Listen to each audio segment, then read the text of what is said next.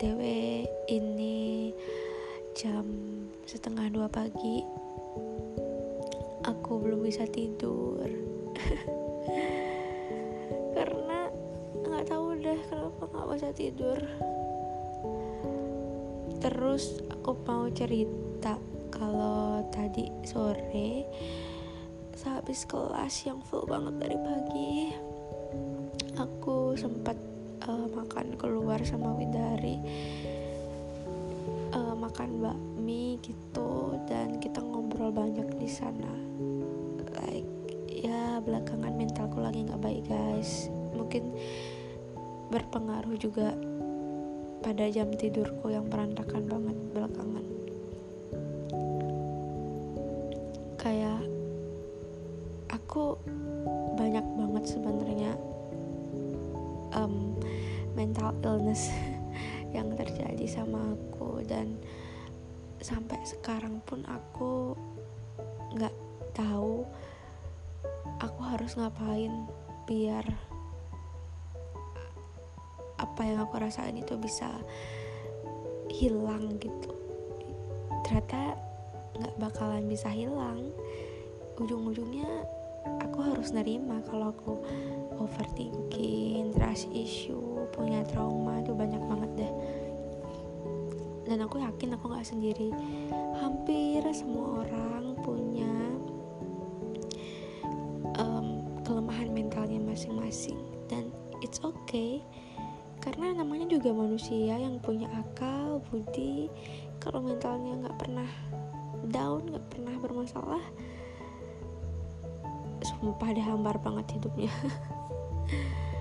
Sam oke okay, sampai aku tadi ngomong kalau misalnya akhirnya aku cuma bisa nerima aja setelah ngobrol panjang sama Min dari dari A sampai Z. Was was was was was was.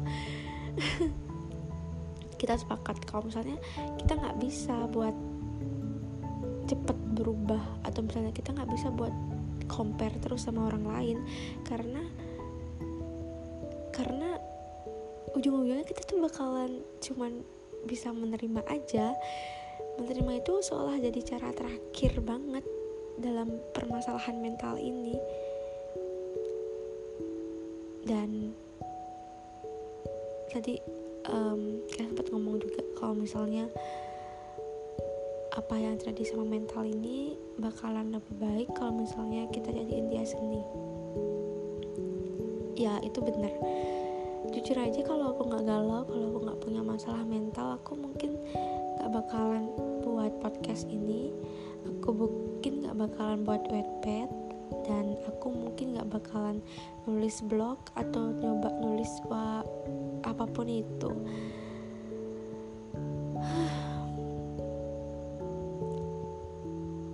Ya sedikit lega sih. Kayak tuh bener-bener nggak tahu harus apa. Insecure. Bingung bingung ngejelasinnya. Sampai aku buat podcast ini aja tuh bingung banget. Akunya sebenarnya kenapa? Kenapa kayak sering ngerasa sepi? Padahal banyak banget punya temen.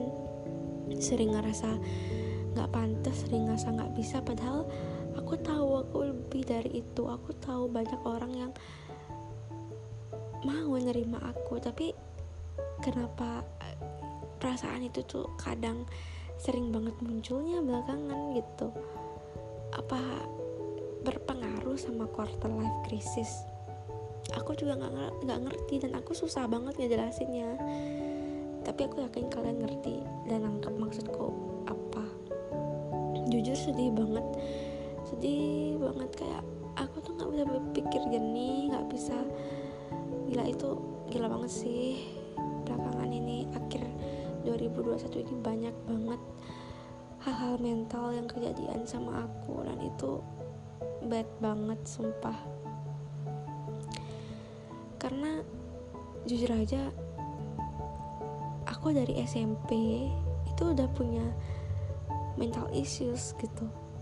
Kayak dulu SMP aku pernah self harm dengan ngebarcode di tangan kiri ya maksudnya ngebarcode tangan kiri tuh apa aman lagi kalau misalnya bukan nyayat tangan.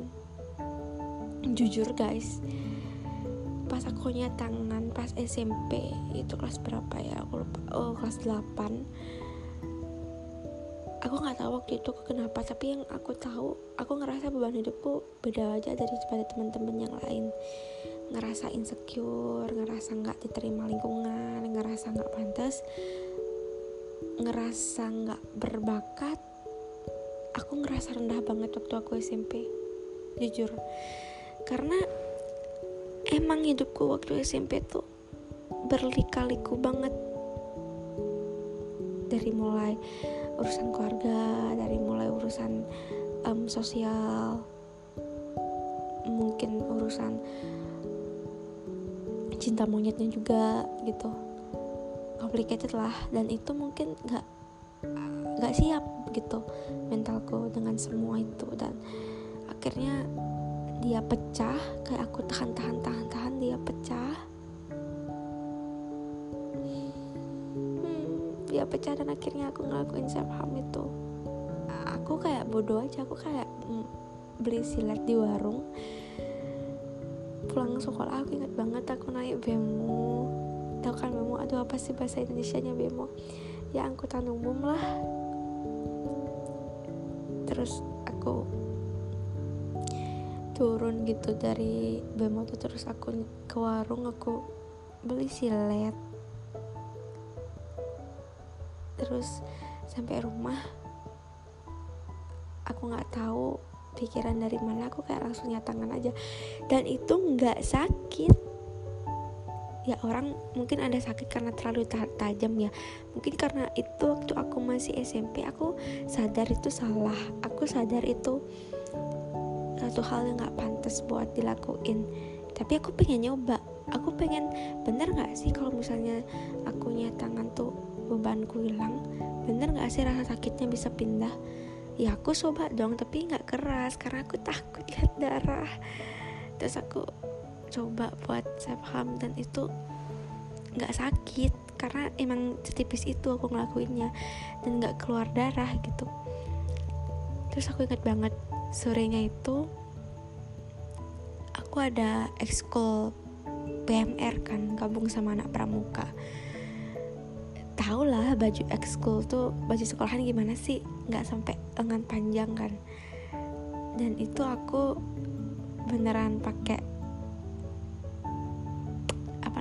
beneran pakai jaket. Seharian sesore itu aku pakai jaket selama ekskul tapi akhirnya ketahuan juga sama temanku. Karena dia kayak lihat aku ngeringis gitu ternyata sakitnya itu tuh nggak di saat itu juga. Karena kan aku tipis banget tuh uh, nge apa ngenyayatnya tuh tipis banget. Terus ya udah aku tinggal bawa tidur kan. Aku nangis gitu kayaknya terus aku bawa tidur. Bangun-bangun jam 2 jam ya jam 2an tuh buat berangkat esku mulai perasa perih mulai keluar darah yang ya nggak banyak sih darah yang bekas gitu tuh mulai ada uh, sayatan sayatan sayatan sayatan itu mulai kebentuk karena darahnya itu kan mulai keluar. Gitu aku panik. Tapi aku kayak anjir gini banget rasanya. Terus aku bawa mandi kan gila perih banget. Aku masih ingat banget aku meringis di kamar mandi tuh saking perihnya. Terus aku berangkatlah ke sekolah gitu. Terus yakin awal-awal tuh nggak ada yang tahu tapi akhirnya teman-temanku tahu. Terus aku dianggap gila dong sama teman-temanku.